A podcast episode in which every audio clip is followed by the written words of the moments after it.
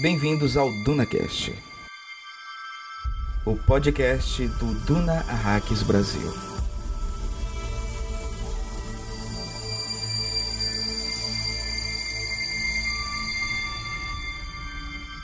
Muad'Dib era realmente capaz de ver o futuro, mas é preciso entender os limites desse poder. Pense na visão. Temos olhos, mas não enxergamos sem luz. Se estamos no leito de um vale, não enxergamos além de nosso vale. Da mesma maneira, Muad'Dib nem sempre tinha a opção de ver o outro lado do terreno misterioso. Conta-nos ele que uma única decisão profética e obscura, talvez a escolha de uma palavra e não outra, poderia mudar inteiramente o aspecto do futuro. Conta-nos que a visão do tempo é vasta, mas quando atravessamos, o tempo se torna uma porta estreita. E ele sempre resistiu à tentação de escolher um trajeto claro e seguro, advertindo-nos: esse caminho leva sempre à estagnação.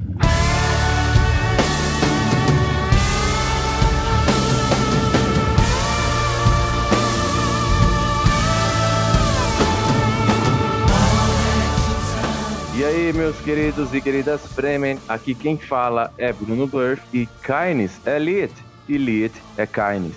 Saudações, Fremen! Bem-vindos a Arax e bem-vindos ao DunaCast. DunaCast vai ser o podcast que irá analisar detalhadamente os 48 capítulos do livro Duna e suas 680 páginas.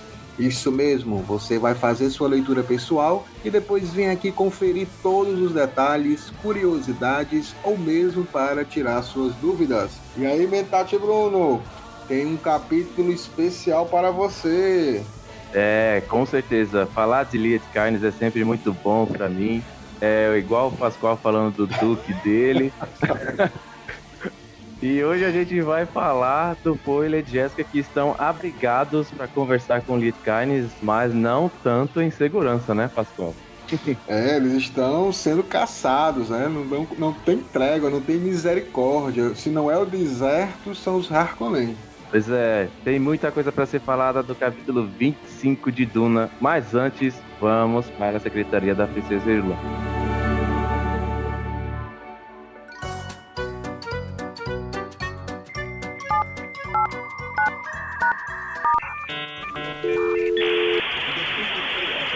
Secretaria da Princesa Irula, faltou melange? Boa tarde, bom dia e boa noite. Em que posso ajudar?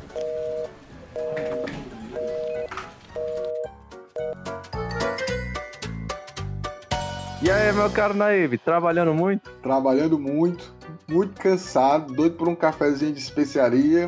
E a nossa princesa não está dando folga pra gente. O que é que tá acontecendo, Bruno? E eu só digo uma coisa, eu não digo nada. Eu não sei o que tá acontecendo, mas eu ouvi dizer que em Arrax existem dois sóis, que tá um calor desgraçado, meu, meu caro Naive. E aí? Olha, esse é um local que eu não tenho a menor curiosidade de ir. Pode até me mandar lá para Salusa Secundos, para me olhar um pouquinho. Mas a Arax, eu não tenho a menor curiosidade. Ai, ai, meu caro Naib, vamos falar do episódio 24. Gravamos semana passada a Cultura d'Água. Falamos do capítulo 24 de Duna. Tivemos a participação da Sora Barbosa do Central Pandora. Mais um episódio muito bom. É um convidado especial, né, Pascoal? Ah, foi sensacional. Gostei demais. A Sora está novamente convidada, como a gente até já falou para ela em off, né? Para participar de outros DunaCast. Foi muito legal. Até agora até arrepia. Em nome de Jesus. Sim, um episódio marcante, porque foi o primeiro que foi totalmente focado na cultura Fremen, no desenvolvimento dessa cultura que tem muitos detalhes. O Frank Herbert com certeza demorou anos e anos construindo todos os aspectos tradicionais dos Fremen. E nesse primeiro capítulo, esse capítulo 24, ele é marcado por ser um capítulo onde a gente se aprofunda de verdade na cultura Fremen. Foi maravilhoso. Você que não ouviu ainda, seu maluco, sua maluca, pare agora e vá ouvir o episódio 24 do DunaCast, que foi maravilhoso, né, Pascoal? Ó, foi sensacional. A gente começou a falar dos detalhes dessa cultura que é assim intrigante, que é apaixonante dos Fremen. A gente vê esse choque cultural dos nobres, das casas nobres, com essa cultura Fremen raiz, né, que vai mostrar para para eles como é que realmente a Rax funciona. Exatamente. E agora, Pascoal, falando ainda desse assunto e indo para o filme, eu quero ser polêmico aqui com relação a um assunto que foi que gerou muito burburinho, gerou muita reclamaçãozinha das, nas últimas semanas, que foi por conta de uma declaração do Denis Villeneuve, que ele disse que a parte 2 de Duna teria a Shane como protagonista. Você viu falar dessa manchete aí, Pascoal? Ouvi falar e achei assim, em alguns momentos, meio decepcionante ver alguns comentários das pessoas é, não é, gostando cara. muito dessa perspectiva, né? Pois é, eu já falei sobre isso. A gente vai falar da leitura coletiva, que a gente teve a terceira live da leitura coletiva de Duna que nós estamos desenvolvendo, parceria entre o DunaCast, Duna Hacks Brasil e o Livre Café, por favor. E na última live, do, a, a live da terceira semana, que foi no último domingo, dia 22, eu falei um pouco sobre isso, mas não tem um lugar melhor para falar com o fandom brasileiro de Duna do que o DunaCast, para de novo trazer esse assunto, porque ele precisa ser detalhado, ser analisado com mais calma, para poder não acontecer isso que o Pascoal falou. Um monte de gente tecendo um monte de comentário nada a ver na internet, dizendo que o Denis não estava entendendo, estava mudando a obra. Gente, vamos lá. Vem aqui com o Mentat, vem aqui com o Naib, vocês vão entender direitinho. Falo com tranquilidade. Eu não quero nem partir para o mérito, Pascoal. Já vou começar aqui falando que eu não quero nem partir para o mérito de dizer, ah, o repórter entendeu errado ai, não sei o que, acho que foi má tradução, e não sei o que. O protagonista é o Poe e pronto. Gente, primeira coisa, você aumentar o protagonismo da Shane não apaga o protagonismo do Poe Atreides, que é de fato o protagonismo supremo do livro. O Poe Atreides é o personagem principal do livro. Então, isso já, já por si só já quebra com o argumento de todo mundo, né, Pascoal? Há dúvidas com relação a isso? De que aumentar não, o protagonismo da Shane apaga o Poe? Isso vai acontecer? Não, nenhum. A gente sabe que o livro vai mostrar um pouco, vai mostrar um pouco, não, vai mostrar a jornada do Poe Atreides, mas ao mesmo tempo que ele mostra a jornada do Poe Atreides, ele mostra ao redor de Poe, ele não seria nada, ele não seria ninguém se não fosse as pessoas que estão ao redor dele, que acabam sendo protagonistas também em muitos momentos do livro. Exatamente. E aí, por que, que eu citei o capítulo passado, que foi esmiuçado no episódio 24 do DunaCast, como um capítulo onde a gente começa a se aprofundar de fato na cultura frame? Porque o que acontece é o seguinte, a gente começou a analisar agora o tomo 2 de Duna, que é o livro Muad'Dib, o livro segundo, a parte 2 de Duna. E esse livro poderia muito bem, esse tomo, ter um nome alterado para Livro dos Fremen, porque é justamente aqui que o Frank Herbert, como o Pascoal falou na análise do capítulo 23, Pascoal falou, o Frank Herbert desenvolveu a estrutura do Império, falou do Lance Haad, das grandes casas, e agora ele fala, esquece isso aqui, porque você vai vir comigo pro deserto e vai conhecer uma outra cultura completamente diferente. E é exatamente isso que acontece no livro de Muad'Dib, no tomo 2 de Duna. A gente esquece tudo que envolve o universo de Duna e mergulha direto na cultura Fremen, e é preciso entender que com isso Frank Herbert está nos dizendo que os Fremen são protagonistas da história. Os Fremen, o núcleo Fremen é um núcleo mais importante que existe no, na saga Duna, no livro Duna. No livro Duna, muito. É, os Fremen são os, o que há. Eles são os principais, eles não são coadjuvantes. Eu quero aplausos. Mais alto. Mais aplauso! Vocês vieram só para comer aqui? E aí, o, isso não é nem eu, nem o Pascoal, nem o Denis Villeneuve que está falando, é o próprio criador da obra, o Frank Herbert, que desenvolve os prêmios para serem, para tomarem esse papel. Então, o que acontece? O Denis Villeneuve, muito perspicaz, identifica isso, identifica que os Fremen são o núcleo principal da obra. E ele faz isso diferente de todos os outros que se propuseram a adaptar Duna para mídias audiovisuais, seja em série, seja em filme. E aqui eu vou bater de novo no filme de 1984, porque o Sr. David Lynch também olhou os Fremen de uma forma muito americana, aquele olhar do homem branco europeu que olha os Fremen como um simples povo que precisa ser educado, que faz parte da barbárie e deve ser civilizado nenhum, nenhum cara que veio antes do Denis Villeneuve teve essa preocupação de desenvolver os Fremen como o núcleo principal da história. E aí o Denis Villeneuve está indo contra isso para dizer que vai fazer o desenvolvimento dos Fremen, tal qual o Frank Herbert fez no livro. Só que o que acontece? A gente precisa de uma personificação, de uma personagem que vai fazer essa ponte entre o desenvolvimento de um povo, desenvolvimento de um núcleo narrativo e o desenvolvimento da narrativa em si, que é feita por personagens. Isso é storytelling, que eu estou falando aqui, é storytelling, é a arte de contar histórias. Você precisa de uma pessoa que vai fazer a ponte entre o significado e o desenvolvimento de núcleos. E que pessoa melhor do que essa, do que Shane, para fazer essa ponte entre o objetivo do Denis, que é desenvolver os frames. Que pessoa seria melhor do que Shane, aquela que está presente na narrativa de Duna desde o primeiro capítulo, a partir do momento que ela faz parte dos sonhos premonitórios do Poitrates?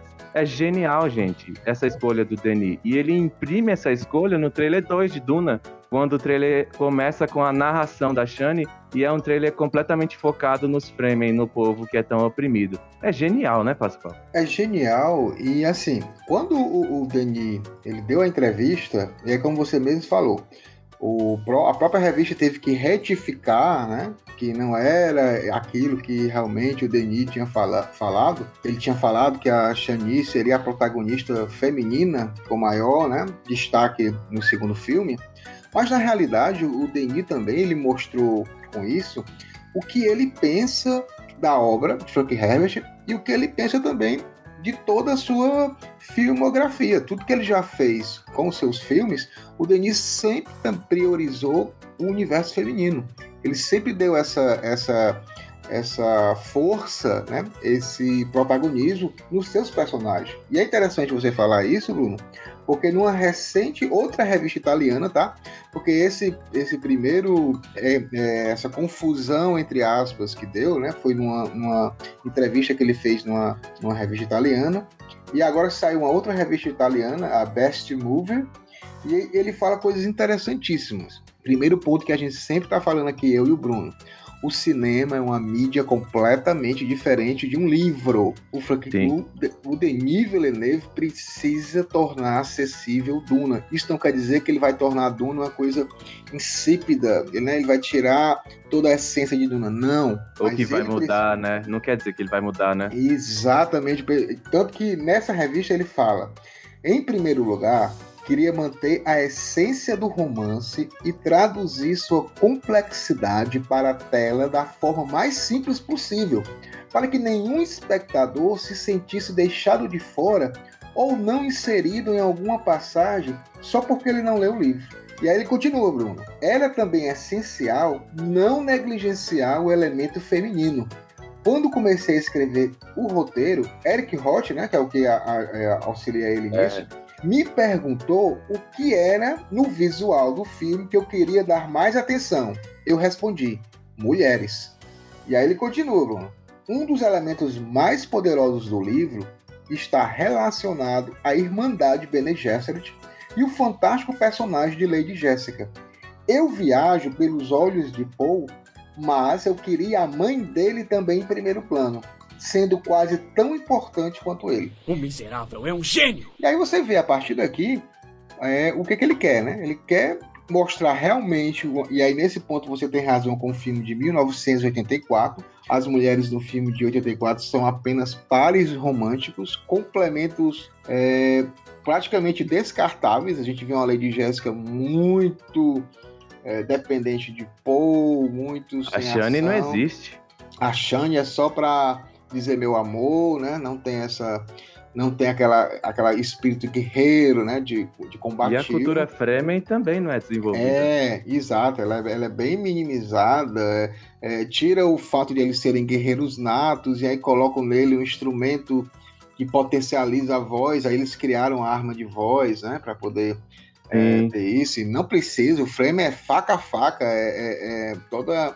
Eles têm toda uma agilidade, toda uma técnica. É, os frames do David Lynch, do Duna de David Lynch, eles são um povo que precisam ser ensinados a agir, doutrinados pelo povo. E, na verdade, os Fremen, como a gente já discutiu aqui no DunaCast, eles têm uma tecnologia extremamente sofisticada. Eles são eles têm uma capacidade de criação muito grande, eles fazem acordos políticos gigantescos com a guilda espacial, eles têm poder financeiro porque eles controlam a especiaria. E cada mais que vai se passando na narrativa em Duna, a gente acaba percebendo cada vez mais que o Poe e a Lady Jessica não se tornariam nada se eles não tivessem se adequado à cultura Fremen e não o contrário. Inclusive, em Messias de Duna, existe uma discussão, acaba criando-se uma discussão entre a relação do Poe com a Lady Jessica com os Fremen, entre o quanto foi que Poe e Lady Jessica influenciaram os Fremen e o quanto Poe e Lady Jessica acabaram tendo que mudar sua maneira de agir, se adaptar, influenciados pela imposição que a cultura Fremen é, teve sobre eles. Então existe esse misto ali de que não é que o Poe e Lady Jessica chegaram e colonizaram e ensinaram o povo Fremen a agir. Não, existe um equilíbrio ali. Existe a questão filo é, filosófica e religiosa que a Jéssica usou para poder fazer com que seu objetivo fosse adiante, que a gente vai falar cada vez mais aqui no TunaCast. E existe também a predisposição Fremen, que criou toda uma cultura a qual Paul e Jessica tiveram que ser levados a agir para poder se condicionar, para poder sobreviver, entendeu? Então, é, é, muito, é muito pobre, muito superficial você enxergar um povo Fremen como um povo que precisa de alguém de fora vir e ensiná-los a agir. E o David Lynch e a série dos anos 2000, que a gente nem precisa citar, que é pior que o filme de, do David Lynch, tornaram Sim. os Fremen crianças, né, Pascoal? Sim, crianças é, como você mesmo falou, colonizados que estavam aceitando o Messias. O final do filme do, do, do David Lynch é, é uma aberração com relação ao universo de Duna, né? Porque o, o, final do filme do Lynch é o Poe é consagrado um Messias que faz chover em Arax, tá? Então, só para é. vocês terem o nível da, da, da viagem que foi esse final. Agora sim, também vamos até o David Lynch acabou não assinando né, a edição final. Ele não queria. Ele pressão do estúdio, né? É, pressão. Então ele não concordou. Então, assim, ele tem, tem lá, claro, a marca dele, mas assim, muitos dos cortes e, e das situações lá não foram do jeito que ele queria, ele queria mais tempo. Mas não ia sair o Duna que a gente conhece nos livros, com certeza. Ah, e outra coisa também que o Pascoal falou agora que foi muito importante, que é a questão da, da importância, da relevância das mulheres na saga Duna. Que, gente, eu vi depois a galera falando: ah, vai aumentar o protagonismo da Shani, isso é porque ela é o par romântico do, do Paul. Gente, parem de falar isso. O Denis Villeneuve não tá com isso na cabeça. Ele vai aumentar o protagonismo da Shani. Não é pelo fato dela ser o amorzinho do Poitras, não. É porque ela é uma figura importantíssima dentro dos Fremen e o Denis vai, por meio dela, elevar o status de desenvolvimento da cultura Fremen no filme. Tem nada a ver com par romântico, esse negócio de elevar o papel de mulher em filme por causa de ser o, o amor de um homem, isso é tão anos 80, anos 70, gente. Para de falar isso, né? É, e também tem uma outra questão. A gente tem um, uma puta atriz, uma atriz fenomenal, que é a Zendaya, né? Sensacional. E também tem uma entrevista recente do do Denis Villeneuve, que ele fala que ele ficou encantado com a atuação dela, que ele aumentou, sim, em alguns momentos, a presença dela em tela, porque... Mona, primeiro, a bicha é bonita, ah, segundo, ela fecha... Porque complementava a toda a ideia que ele tinha da essência daquela cultura frame e de como ela poderia, como ela é poderosa também, que as mulheres em Duna são muito poderosas, né? A gente sabe que elas vivem dentro de um sistema matriar patriarcal, opressor, machista, mas elas são essenciais, fundamentais para que as coisas aconteçam em Duna. Então isso também é muito importante de, de, ressaltar e a Zendaya vai ser assim um estrondo e tem que Bruno tem que mostrar essa moça também, tem que mostrar mais cena para ela porque ela é uma atriz muito boa. O livro propicia isso. O livro ele não é fechadinho, ele tem situações que o Frank Herbert fala, fala em, em invasões e lutas em duas linhas. Né? E aí você pode usar no cinema três minutos, quatro minutos daquilo ali. Não tem, essa, não tem essa ideia de você limitar as coisas. Então é um universo vasto que ele pode fazer e a essência está lá. Uma coisa que a gente não pode dizer é que o, que o Denis Villeneuve não vai seguir a essência do livro Duna. Ele é um apaixonado, as pessoas que estão trabalhando com ele são apaixonadas por, pelo livro e vão manter-se em essência e vão elevar a Duna a um filme que finalmente vai ser um filme épico que as pessoas não vão esquecer. É, eu tô até me sentindo mais leve com esse descarrego aqui, Pascoal, porque como você Eu vi um monte de comentário merda na internet sobre isso. Me vejo obrigado a concordar com o palestrinha. E é importante dizer aqui que o Denis Villeneuve não tá mudando nada. Vocês só precisam analisar Ah, o material pô, não, base Não, saber. e, só, e só mais uma coisa, aí dizendo, ah, o Jason Momoa fazendo piadinha, não tem piadinha em Duna. Gente, tem tanta coisa engraçada em Duna, quando você começa a ver os frames, o xingamento dos frames, você morre de rir. É, é muito engraçado algumas situações. Então, assim, o- tem lá o bom humor. Tudo na vida tem que ter o bom Exatamente. humor também. Existe. Mas- é, é isso. É, eu acho que o filme nem lançou ainda e eu já sei que de todos os, os caras que se propuseram a adaptar pro cinema, o Denis é o que tá sendo mais fiel.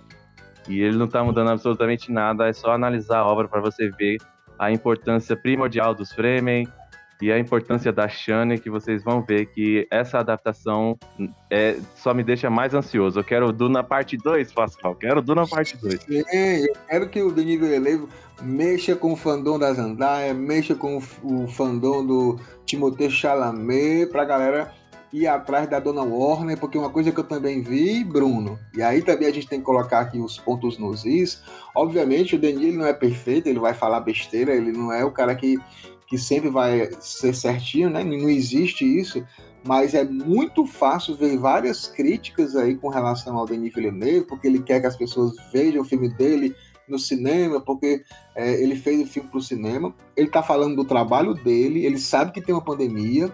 Agora é muito fácil criticar o diretor, que nesse ponto é a corda mais fraca, e ninguém, no caso, ninguém questionou na época as mudanças que foram feitas, que não foram faladas com eles, a Warner Internacional, né?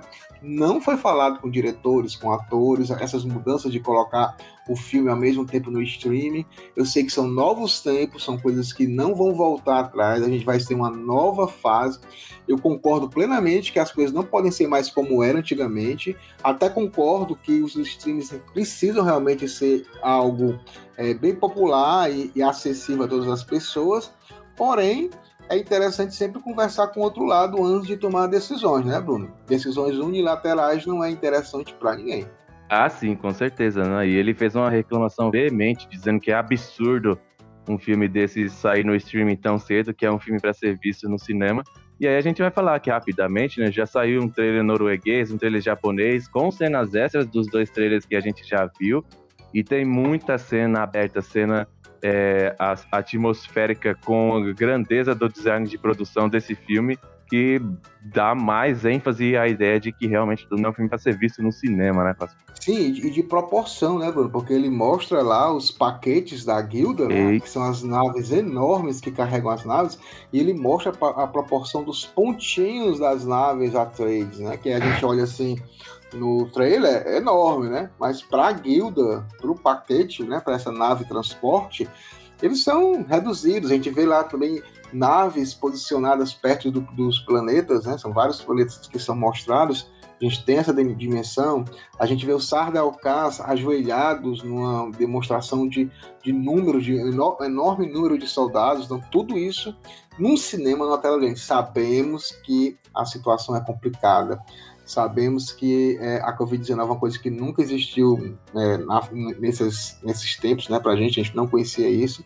E eu acho que com a vacinação que está aumentando, que bom, né, que mais e mais pessoas sejam vacinadas e seja propício ir ao cinema. Se a pessoa se sentir segura, vá aos cinemas. Também a gente não está aqui dizendo vá a, a qualquer momento, né? Não, não existe também essa, essa forçação de barra, mas se você se sente seguro, tomou lá suas duas doses e quer ver o seu filme, eu vou ver, né? Então, assim, isso não quer dizer que você deva ir ou que você tenha que ir, né? Eu vou porque eu estou me sentindo seguro com a segunda dose e é um filme que eu quero ver. Não tem como. Vamos falar da leitura coletiva, Pascoal. Estamos chegando aí na última semana, né? A última live da leitura coletiva vai ser no próximo domingo, dia 29 de agosto, no canal do Dona Rax Brasil. E aí, Pascoal?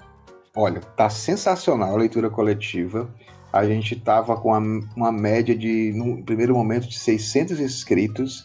Na live da última semana, a gente tinha seis, 600, no caso, a gente tinha 605, 606. Na última live, a gente tinha 603. A gente está mantendo essa média de quase 600 pessoas na leitura coletiva em dois grupos, um grupo do WhatsApp e um grupo de Telegram. E muito animado, as pessoas gostaram muito. A gente tem um, um, quiz que brinca com o conhecimento. A cada semana, os capítulos que são lidos, a gente faz perguntas sobre aquilo ali. Tem uma competição bem legal para ver quem consegue ganhar dois livros do, do Messias de Duna. Vai ter um sorteio de um box. Tudo isso agradecendo mais uma vez a editora Aleph, que confia no nosso trabalho, na nossa parceria com eles e sempre está é, colocando pra gente box, livros para sortear. E a galera animadíssima, altas discussões, né, Bruno? Altas discussões é. na, na, na, nos grupos.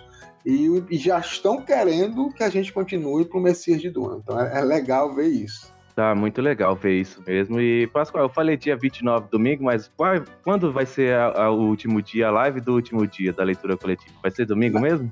Não, na realidade, Bruno, ela vai ser no sábado, tá? Porque a leitura ela vai se encerrar o último capítulo para ser lido no sábado e a nossa última live de despedida, o pessoal já está desperdiçando umidade, né? Porque em, em Araque não chora, é, não, homem, homem não chora, não chora, mas desperdiça a umidade. E aí já estão desperdiçando umidade. É porque tá acabando, passou muito rápido, foi muito legal, vai ser no sábado às 19 horas. Vai ter sorteio, né, Bruno? Me dê, babai! Sábado às 19 horas no canal do Duna Hacks Brasil no YouTube. Vai ter sorteio de um box da primeira trilogia de Duna, que conta com Duna, Messias de Duna e Filhos de Duna. E mais dois exemplares de, do livro Filho, do livro Messias de Duna, né, Pascoal? É, esses dois exemplares é para quem os dois primeiros colocados no, na competição do quiz que tá disputadíssimo. É isso aí, galera. Já desabafamos, já demos os recadinhos da semana. E agora vamos para o episódio 25 do DunaCast. Vamos nós.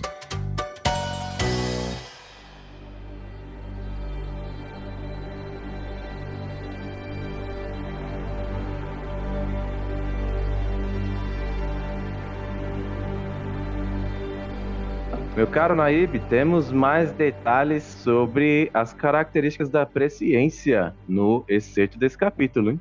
É, agora vai ser a essência, praticamente, dessa segunda parte, falar da presciência do Paul, né? Ele começou a desenvolver isso, mas é interessante que aqui, né, Bruno, ele fala de um certo limite nessa presciência. Acho interessante porque a gente desenvolveu lá na análise do capítulo 22 de Duna, no DunaCast, de 3 horas e 8 minutos no nosso recorde. a gente se esforçou para dar várias características e detalhamentos sobre essa capacidade que é natural do cérebro humano, da cognição humana, que é a projeção, a capacidade de nós, que nós humanos temos de projetar linhas do futuro e independente se essas linhas do futuro vão ser assertivas ou não, a gente consegue ver o futuro, consegue analisar é, linhas do futuro, independente da quantidade de tempo, se o tempo é muito grande, se a linha do tempo é muito curta, nossa capacidade cerebral nos dá essa habilidade, digamos assim. E aí o Frank Herbert ele apresenta a presciência por meio do Portraits e vai desenvolvendo aos poucos, conforme os capítulos passam, até conforme a saga Duna passa. E aí, como o Pascoal falou agora, né? Nesse excerto a gente tem uma característica muito interessante que é a do limite, né? O limite desse poder, né? Quando ele fala, temos olhos, mas não enxergamos sem a luz. Ele está querendo dizer aqui que a presciência, a capacidade humana de ter presciência, de enxergar linhas do futuro, não quer dizer que nós somos oniscientes, enxergamos todos os futuros possíveis. Não, a gente precisa estar em uma, em uma linha de acontecimentos do presente e essa linha de acontecimentos do presente, de coisas que acontecem à nossa volta no presente, vão dar para nós uma gama variada de futuros e conforme a gente muda no presente, essas linhas de futuro que a gente projeta vão também mudar. Então, existe essa limitação. E essa limitação o próprio Muad'Dib, que é o Poitras, fala, né, nesse excerto que a princesa Irulan separou, que não tem como ele sempre resistiu à tentação de escolher um trajeto claro e seguro, justamente por conta disso, né? De que é, os caminhos claros e seguros é, levam à estagnação, a pessoa pode ter certeza sobre coisas que ela não deveria ter certeza. E é algo muito incerto, apesar de a gente conseguir ver linhas do futuro, ter essa capacidade, é algo muito incerto, não tem como ter certeza de que vai acontecer de fato. E é uma visão muito racional do Poa Trades, né? De analisar sua própria capacidade, sua própria habilidade psíquica, né, Pascoal? É, e é interessante quando ele fala, né? Que quando ele vê uma visão e ele vai seguir aquela visão, ele é como se ele estivesse entrando numa porta estreita e é uma armadilha, né? What did you see? There's a crusade coming. Eu sempre falo, é uma armadilha porque a partir dali ele não consegue sair daquela porta estreita. Então, o que vier, o futuro que está ali na frente, ele não consegue mais se desvencilhar daquilo ali. Por isso que ele fala que esse caminho leva à estagnação, leva é, a, a, a, nenhum tipo de mudanças. Né? Evolução, né? Nenhum tipo de evolução. E esse excerto também acaba sendo uma simbologia para a nossa vida também, Bruno, né? Quando a gente delimita uma forma de ver o mundo é, como sendo a única verdade, uma ideologia, um, né? quando a gente coloca aquilo como sendo irrefutável, a gente está estagnando. Né? Então, isso serve para tudo na vida da gente. E a gente até chegou a falar, a gente citou no episódio 22 do DunaCast que o ser humano ele tem por característica natural essa capacidade, essa habilidade de enxergar linhas do futuro. E essa característica que é natural da ciência do cérebro humano faz com que os humanos, em conjunção social, em formação de civilização, essa característica natural do cérebro humano, da cognição humana, desse vazão, consequência à criação de culturas e tradições que a gente conhece hoje como tarot, como a astrologia e tantas outras culturas com base com essência premonitória.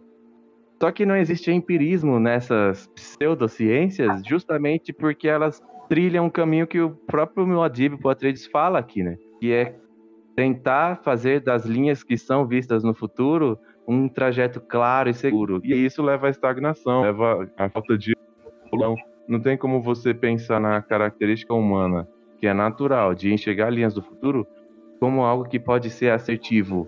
Uma, uma dessas linhas do futuro que nós podemos enxergar, ou algumas delas pode ser assertiva ao ponto de eu criar uma cultura que vai ser é, vai se encaixar para todas as vidas humanas, que é como o caso o tarot faz, a astrologia faz e tantas outras culturas premonitórias fazem, né? Então, a falta de empirismo mora justamente nessa questão que o próprio Poitrades ele vai desenvolver mais à frente, que todos nós, seres humanos, temos a capacidade de presciência, mas a própria capacidade de presciência em si, ela é completamente sujeita ao erro.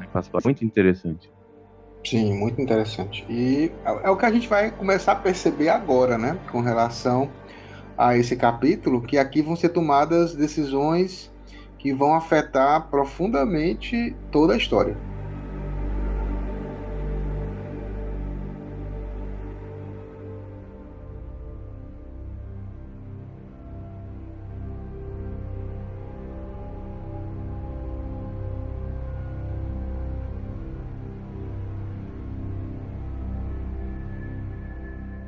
Pascoal, Poa, Trades e Lady Jessica continuam fugindo enquanto os Harkonnen estão caçando-os de noite sem parar. Os Harkonnen estão atrás de todos os Atreides, não querem deixar ninguém escapar, porque se alguém dos Atreides escapar, pode delatá-los lá no conselho de Landsrad para denunciar que houve toda uma maracutaia para derrubar os Atreides. É.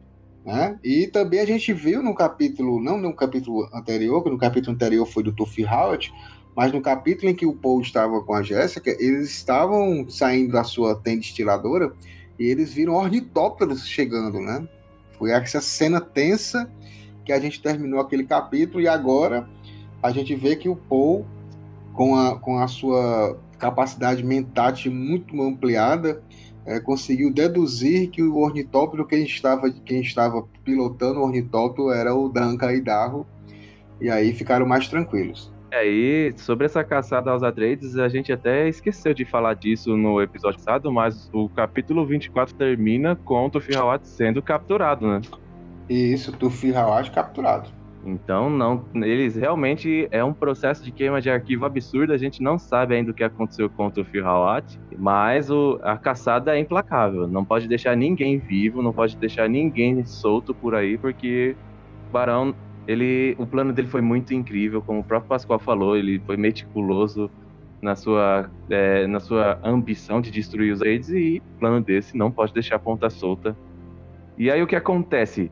A gente tem o de Jessica agora guiados pelo Duncan Idaho, e o Duncan acaba levando-os ao Dr. Kynes, o planetólogo, o juiz da transição do Império. A gente acaba descobrindo, né, que quando o Duncan que encontra o Poe de Jessica e os deixa, que é o início do capítulo 22, o Duncan acaba se encontrando com o Dr. Kynes.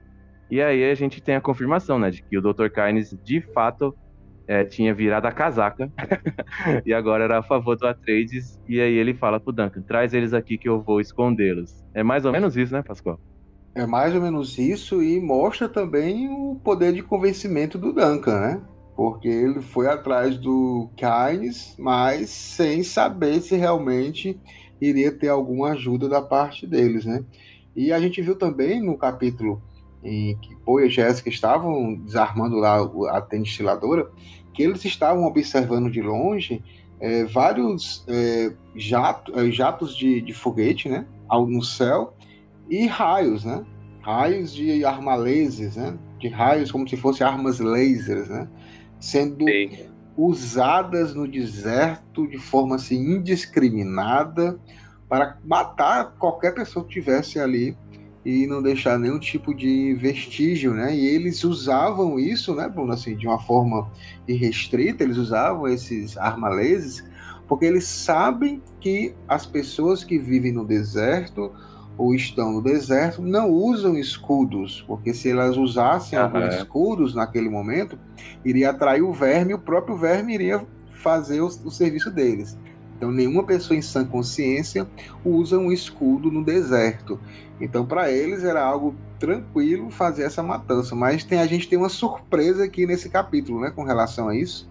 Sim, com certeza. Não, a gente ainda vai desenvolver nesse capítulo a conversa que o Paul tem com o Dr. Carnes, que é muito importante, né? Sim. Mas é, já dá para dizer de antemão que o Dr. Carnes ele ainda não está completamente convencido de que fez a coisa certa ao apoiar os Atreides. E a gente vê isso, ele fica procurando convicção em cada palavra que ele troca com o Paul, julgando isso. que o novo Duque ainda é um menino, já se tornou um homem.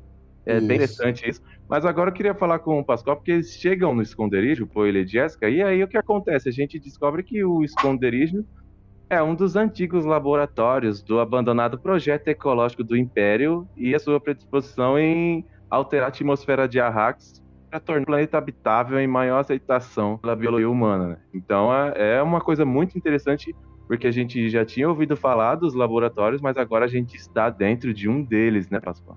Sim, e bem interessante, só um, antes deles entrarem, Bruno, aconteceu uma coisa que é importante, porque a gente vai ver isso dentro aqui é, dessa, desse CIET, como vamos colocar um CIET de laboratório imperial, é, é. que o Duncan, o Duncan Idarro, ele armou um escudo em alta potência e um dos Harkonnen atinge e existe uma fusão subatômica, uma explosão enorme, né, que detona lá o local onde os Harkonnen estavam é, atuando. E isso faz com que os Harkonnen comecem a não querer usar mais de forma indiscriminada as armas lasers, né, que é o armalês. E aí, nesse caso, logo após essa, essa explosão, é, a, o, o, realmente o, o Duncan e, e, o Keynes, eles entram lá num das, dos esconderijos que eles têm espalhados por toda a Arax e vão lá entrar num, num, local que a gente pensa, Bruno, e aí você fica imaginando a tecnologia que tem nesse laboratório. É, a gente vê pelo menos, bem rapidamente, a gente vê um corredor desse laboratório, que é o corredor que mostra o Duncan lutando com o soldado Sardaukar. A gente vê os próprios soldados Sardaukar descendo, flutuando, né, com seus cintos antigravitacionais, sim, sim. invadindo esse laboratório.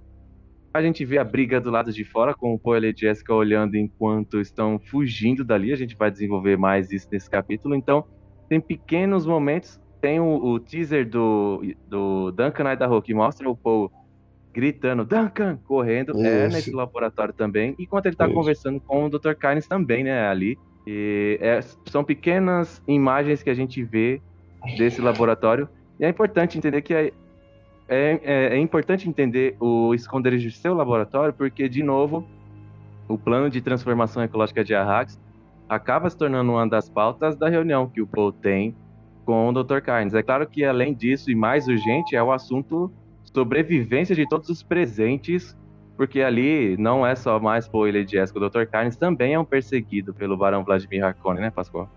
É, ele tá arriscando, né? Ele tá arriscando o pescoço dele para ajudar o Paul.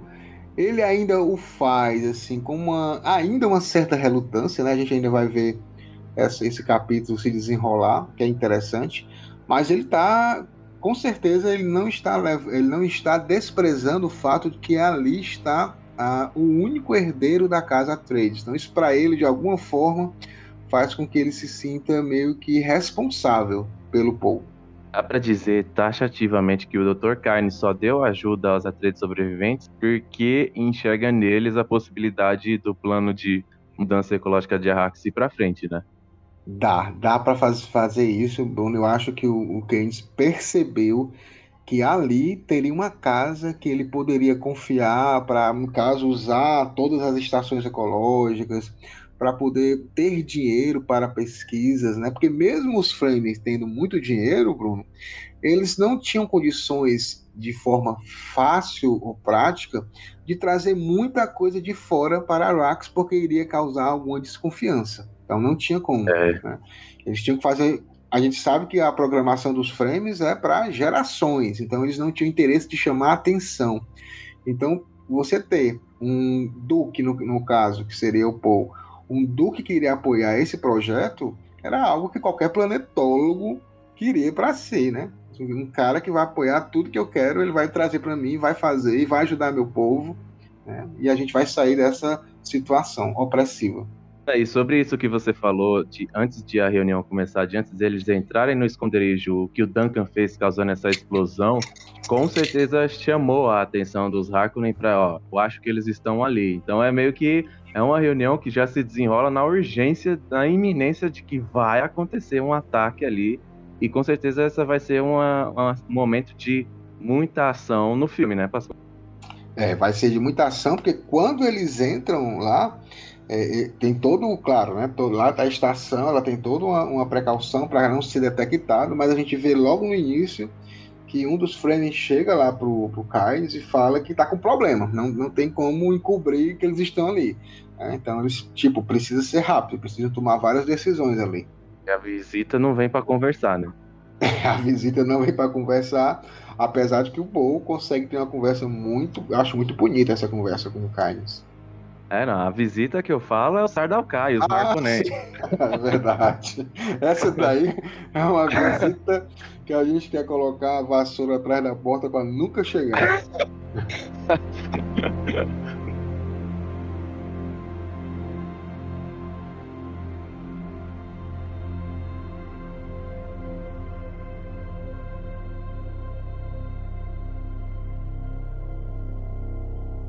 Bom, aí, Pascoal, vamos para a reunião. A reunião se desenrola entre o Paul e o Dr. Casa.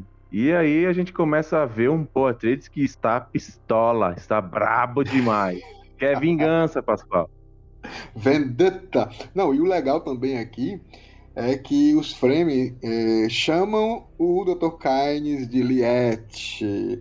Então, a primeira vez que o Paul e a Nossa, Jéssica... Isso é incrível ouvem e fazem associação. Ah, esse era o alter ego frame, a outra face do planetólogo pacífico. Nossa. Aí a gente descobre que é o cara, é o Liette, é o que todos os frames é, admiram, servem, a voz dele é Lane Arax. O cara é, é, muito parecido com no trailer, Bruno, quando o Timothée Chalamet, né, ele olha pro para no caso a planetóloga e pergunta assim, né, o que você é para os frame? E aí ela só faz assim se virar e olha assim, dá aquele sorrisinho é... maroto. Eu sou que mando nisso aqui tudo. É, não, quando ele é chamado de Elite, deixa todo mundo confuso, porque assim, anteriormente ele é descrito como uma divindade viva para os Frame. Isso lá na reunião do capítulo 12, Sofia Hawat traz as informações e fala: existe uma personalidade que foi capaz de unir todos os sítios sob o seu comando respeitoso. É importante dizer aqui que os Fremen são um povo muito hostil e que vive separado nessas comunidades é, ao longo do deserto profundo, mas não é uma coisa extremamente amigável. Os Siths não se comunicam de uma maneira extremamente amistosa, a não ser para sobrevivência mútua contra um inimigo comum, como os Rabone. Mas até entre eles existe hostilidade. Isso lembra muito o que acontece, por exemplo, nas Crônicas de Gelo e Fogo, com as tribos selvagens que vivem para lá da muralha, que são tribos que vivem num local muito hostil e muitas vezes não se dão bem nem entre elas. E aí o que acontece tem uma personalidade. E isso posso dizer também que foi uma inspiração do George R. R. Martin. Em, o, em As Crônicas de Gelo e Fogo, o Mance Raider, o rei para lá da muralha, é o cara que conseguiu, com respeito, com diplomacia e política, unir todas as tribos para lá da muralha em torno de seu comando. E foi o que Liet fez. E, e isso é sabe... trazido pelo Tufi Hawat no capítulo 12 de Duna, né, Pascoal? Não, foi perfeita essa tua comparação. Ainda tem um detalhe que aí mostra ainda mais como foi uma inspiração. O Mace Raider, ele era um corvo. É, ele era representante do império, dos entre aspas, dos opressores, né? Que mudou de lado para os é. selvagens, né? A mesma coisa o Liette. O a, servir, a serve o imperador. Porém, lá ele esqueceu disso. Ele agora, ele que os Fremen trabalham com ele, ele não tá nem aí pro imperador. Pois é, e aí ele ganha essa aura de divindade justamente porque existe um misticismo muito grande nas organizações sociais e culturais dos Fremen. Então é como se ele ascendesse ao papel de Deus vivo na Terra que une todos os sítios. Então, o Liet, para se proteger, ele já mudou, já dá para dizer que ele mudou de lado há muito tempo, mas ele precisa ter esse contato com o Império para poder fazer um dano. Nossa, não tem como falar disso agora. Não, não a tem, gente vai, fa não, a gente vai falar, a gente vai falar eu... posteriormente o porquê que o Liet escondeu essa característica, escondeu é, essa essa predisposição que ele teve para se unir aos Fremen do Império, para continuar trabalhando no Império. Mas é impressionante o que ele fez. E eu vou confessar uma coisa, mais na frente, que a gente vai ter outros capítulos para discutir isso, mas eu vou fazer um elogio ao Liet Kynes, que pode ser algo até superior aos meus elogios ao Duque Leto. Aguardem. É impressionante, cara. Não é à toa, não é à toa que Liet Carnes é o meu personagem preferido em Duna. Esse personagem que eu, eu não posso ficar falando muito aqui agora porque é para ser reservado para os próximos capítulos. Mas o que dá para dizer agora é que o leitor, descobrindo que Carnes é Liet, Liet é Carnes, fica igual o Polly e Jessica. Assustados, né? Confusos. Estão na frente do cara, Isso. o cara, de verdade. Isso. O que a gente pode dizer é que ele gosta de café. É, não, e é. A... o Duque Leto. O Duque Leto daria tudo para ter essa reunião com o Dr. Kynes, com o Liet Kynes, né, Pascoal? Sim, ele já, ele já ficou. Lembra que ele ficou entusiasmado com o Tufi Howard quando ele conversou com o Stilgar? Quando o Danga Sim. conseguiu finalmente entrar na tribo dos Fremen, ali eles já estavam entusiasmados. Imagina se fosse com, com o Liet Kynes, o próprio. É, nossa. E é, na hora que tem. Porque existe nessa reunião, esse, essa conversa entre o Poe e o Dr. Carnes, existe muita raiva do Poe e essa raiva é impressa nas palavras cuidantes que ele dá ao Dr. Carnes. E o Dr. Carnes olha para ele Ei, garoto, dá uma controlada aí. Não tudo isso. Mas na hora que ele descobre de fato que o Dr. Carnes é o Liet, já há uma mudança de postura do Poe com relação a ele, né, Pascoal? Sim, já há uma mudança e o Paul também tenta se impor, né? O Paul ele tá em mudanças. Né? Lembre-se é... que a partir do momento que ele começou a ter um contato maior com a especiaria e aí começou a ter as visões, a presença, ele já não é mais aquele garoto tão indefeso, né? Entre aspas, que a gente viu nos, nos capítulos iniciais de Dona, ele já está bastante amadurecido, é muita coisa ao mesmo tempo para ele, é... mas ele está suportando mais como você falou. Agora ele quer vingança. Eu quero pegar os atômicos, apontar lá pro imperador. Eu, quero pegar que você pegue um Sardal cair para a gente levar para o conselho Landas, Landshat e mostrar que houve uma traição. Ele quer de alguma forma é, fazer algo para poder afrontar o império. E aí ele precisa do Leot Kynes e precisa dos Fremen.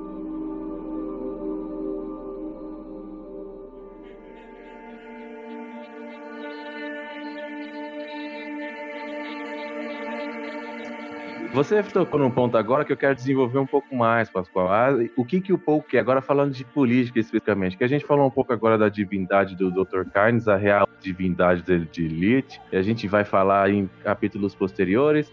A gente falou também um pouco sobre é, a ideia do plano de mudança de Arrax, mudança ecológica de Arrax, que envolve a atitude do Liet de defender os Atreides nesse momento, colocando seu pescoço em risco. E agora eu quero falar contigo sobre avançar para as discussões políticas. O que que o Paul está pensando? O que que é discutido entre Paul e Dr. Kynes agora nesse assunto, nessa reunião? E aí o novo Duque, o Duquezinho, agora que o Duque Leto se foi, ele Diri expressa. Dirija-se, dirija-se a ele como sou. Ah. ai, ai. O nosso querido Timothée Chalamet, ele expressa que deseja utilizar a relação fria entre as casas do Saad e as forças do Imperador Padishah. Olha aí, ele já começa a enxergar ali que a paz que É. existe entre o Império e o Lanzad é uma paz fria. E ele quer usar isso para poder desarticular o plano dos seus inimigos, né? É muito Ele quer- inteligente do Paul trazer essa reflexão, né?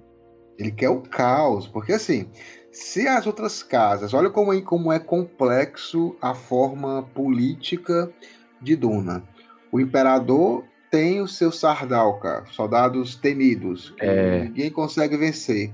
Porém, se todas as casas se juntam, os exércitos de todas as casas se, juntam contra o imperador, ele não consegue. É, Então o Paul quer colocar o caos. Ele disse que quer conversar com, o imperador, quer levar essa questão para o Landsrat, porque se o Landsrat descobrir que os Atreides foram mortos por uma armadilha, todos eles vão começar a pensar assim: se aconteceu com os Atreides, por que, que não pode acontecer comigo?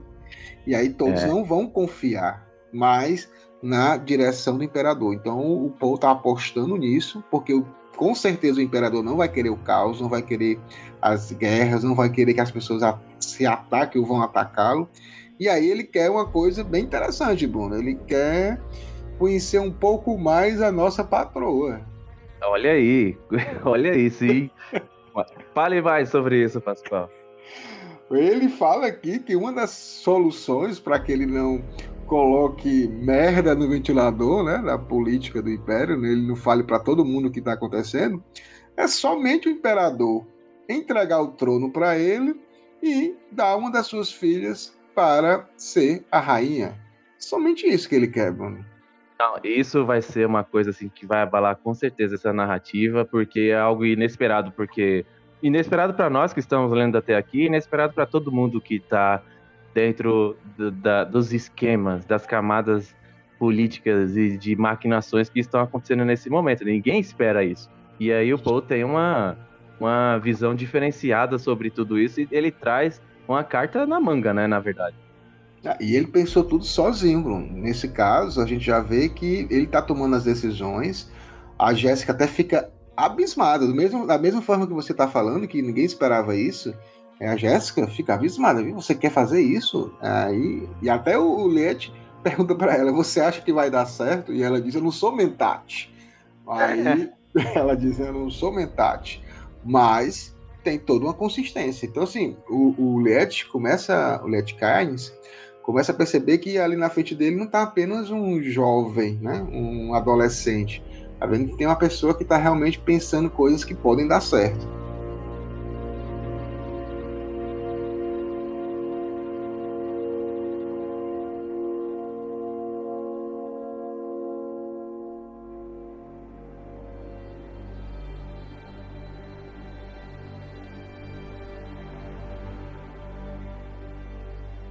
É, o papo tá bom, o papo tá gostoso, mas aí, aquela visita inesperada, aquela visita indesejável, o Pascoal, É, o Pascoal queria empurrar o, o- a cômoda na porta, queria colocar. queria colocar um monte de coisa na porta pra não deixar entrar, tudo, tudo que fosse possível, né? Os caras chegaram, Pascoal. E aí, Chegaram. e aí é tenso. é tenso. E Bruno, assim, eu acho que se você pegar todos os trailers e os teasers, eu acho que o- as cenas que mais apareceram juntando todas foi nesse capítulo. Pra você ver como esse capítulo vai ser importante no cinema, né? Na, na telona, quando aparecer essa conversa. E aqui é, a gente percebe também como está, eles estão atentos, né? Você bem falou. Ocorreu ali uma explosão subatômica. Obviamente iria atrair todos ao seu redor para saber o que tinha acontecido. E aí detectaram o, o, o esconderijo. O Liet cai na conversa com o Paul, né? Que é muito bonita, né? No final até, né, Ele, ele acaba... O Paul é aquela lealdade a Trades, né? O, o Paul Atreides, no primeiro momento, oferece para ele toda a transformação de Arax, e aí o, Liet, na sua honra, diz, eu não estou à venda. Não me venha comprar, é... né? E aí o Paul fala, não, me desculpe, pede desculpa, isso faz com que ele diz, pô, esse cara é diferente, e aí ele fala, eu ofereço a você a minha lealdade. Aí ele diz, não, não, a minha lealdade, nesse momento eu dou a minha vida por você. Aí o homem se ajoelhou pro Paul. Milord, é. Sir, né? Disse assim de forma espontânea. Isso é, isso é, isso é muito legal, essa, essa conversa entre eles, porque mostra aí é, a potencialidade do, do, do Paul e a forma como, como o Let, que é um cara já que conhece tudo do deserto, casca grossa, né? Acabou sendo é. É, conquistado por, pelo Atreides, né? Como, como é uma coisa da família Atreides isso. É. E você falando de lealdade aí, outro cara, esse capítulo é marcado na parte final por essa questão da lealdade. Sim, e outro sim. grande exemplo disso é o nosso Jason Momoa aí, o Duncan Idaho, né? Sim, aí vai ser muito desperdício de umidade nos cinemas com essa cena que vai, deve ser fantástica, deve ser fantástica, né? porque vai ser o, o Duncan sozinho segurando mais de 30 Sardelka para que não invadam Nossa, e peguem é e peguem o seu Duque, né, cara? E aí a gente vê lá na, na leitura quando o Paul olha e ele vê o, que o escudo do Duncan está ativado, mas ele começa a perceber que o sangue do Duncan escorrendo dentro do escudo e ele lutando ainda nos seus últimos suspiros. E uma coisa característica do Frank Herbert é que ele não detalha muito a morte, né? Às vezes a pessoa lê e não sabe que a pessoa morreu. É, é verdade. Né? Ele não, não, não dá um detalhe a isso, né? A gente, a gente já viu isso em, alguns, em algumas situações. E a gente tem gente que lê esse capítulo e acha que o Duncan não morreu. Morreu. É, morreu, meus amigos. Morreu, já era. Morreu. Mais, mais uma Mas levou muita gente. Levou, levou muita gente com ele. Levou. E eles não vão esquecer disso. Arrakis is a death trap. É, eu já falei sobre isso no Dunaverso, no que a gente tá falando sobre o que esperar do filme. E tem muito disso no trailer, né? Quando o Duncan fala, vamos lutar com o demônio, e é realmente. Let's fight like demons. Ele vai lutar com os demônios, aquela cena que mostra um corredor fechado que tem areia no chão e tal é essa é em referência a esse capítulo, é a luta, o Denis Villeneuve vai mostrar isso, e aí o, o Duncan vai levar com ele pelo menos 15 soldados Sardaukar antes de tombar, né? E ele faz isso para dar tempo para o Poele e Jessica fugir. É um capítulo que termina de um jeito muito. Não dá para separar, você tem que ir pro próximo capítulo, porque você não sabe o que acontece. Você só sabe que o Poele e Jessica vão começar a fugir, não sabe se o Liet vai sobreviver, o Duncan se sacrificando é um capítulo que termina de um jeito tenso, né, Pascoal? Não, e outra cena do trailer também está nesse capítulo, porque o, o Liet Keynes vai ficar, né? Uma coisa interessante. Não, é... vou ficar porque eu sou planetólogo. Eu vou dizer que vocês me sequestraram. Podem ir, que eu não, que eu me, me, me garanto aqui. Eu resolvo a situação aqui. E o Paul ele entra lá numa, numa, passagem secreta com a Jéssica, e também é muito bonito ver esse relacionamento deles dois, é, mãe e filho, que tem uma hora que a Jéssica diz: Não vamos nos separar. E eles vão de mãos dadas, né? Assim, também mostrando um pouco essa, esse, essa união deles dois. E eles vão achar um ornitóptero, eles vão fugir nesse ornitóptero. Quando eles saem lá do Siete, eles começam a ser perseguidos por outros ornitópteros, por outras é, espaçonaves dos Harkonnen que estão querendo destruir eles, é, usando artilharia, usando mísseis, eles não estão usando mais os armas lasers, com medo que o, o tenha algum escudo. E aí, Bruno, acontece algo impensável que o Liet dá a dica pro Paul. O Liet fala pro Paul, quando vocês saírem daqui, a única forma de escapar deles é vocês entrando na grande tempestade Coriolis. Você entra, fica na parte do topo e vai com ela. Você consegue sobreviver assim. E aí a gente se pergunta como é que a pessoa vai entrar numa tempestade a 800 km por hora, que arranca a carne né, do corpo humano, que fica só os ossos, e vai entrar com um ornitóptero para se salvar. Na tensão disso. É, e tem duas coisas importantes nessa cena. E primeiro que o, as tropas Harkonnen dão o Ilha Jessica como morte, porque não tem como sobreviver Isso, a tempestade, tem, como o próprio Paul fala. Então, ah, morreram, já era, é isso. Não, tanto que um dos ornitópteros, quando vai tentar é, segui-los, é destruído. É, lembra um pouco aquela cena do Mad Max Estrada da Fúria, né? Sim, Ah. perfeito, perfeito, é exatamente. Lembra muito e, e- e talvez seja mais amedrontador do que aquela nuvem de poeira que vinha lá em É. Mad Max. Tão aterrorizadora essa, essa tempestade, Bruno, que lá pelas tantas, quando o Paul consegue ficar na parte de cima, na parte da crista, ele percebe que não vai conseguir sair. e aí ele começa a fazer a litania e a Jéssica começa a bater o queixo, Bruno. Os dentes tremendo com medo. Ela começa também a falar a litânia do contra o medo.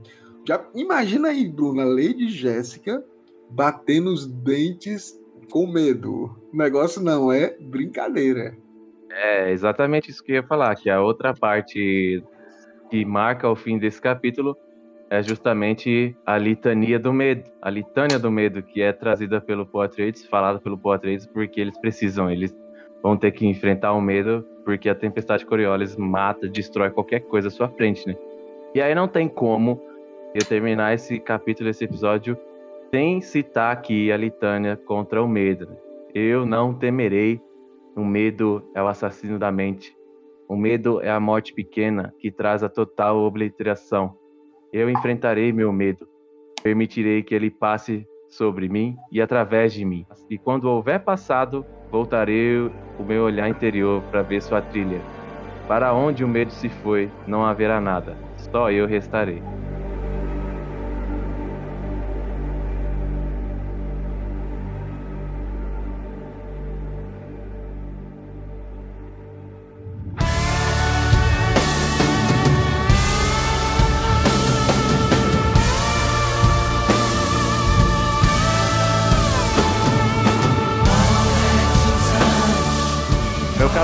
Suas considerações finais sobre o capítulo 25 de Duna.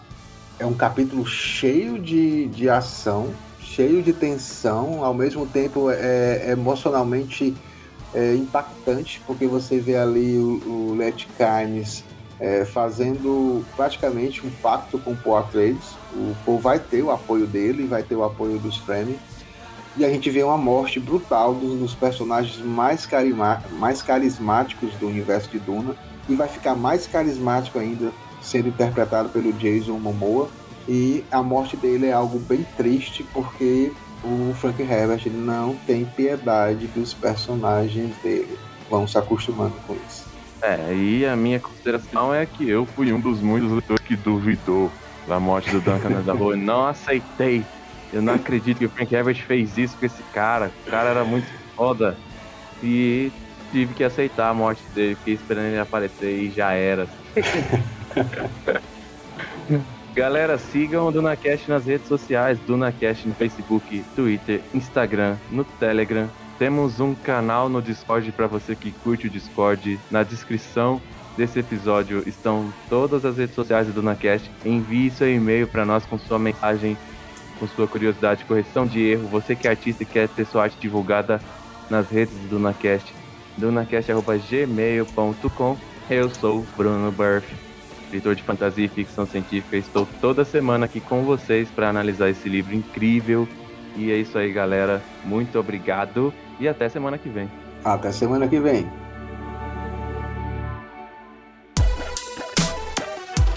Esse podcast é editado por Radiola Mecânica. radiolamecânica.gmail.com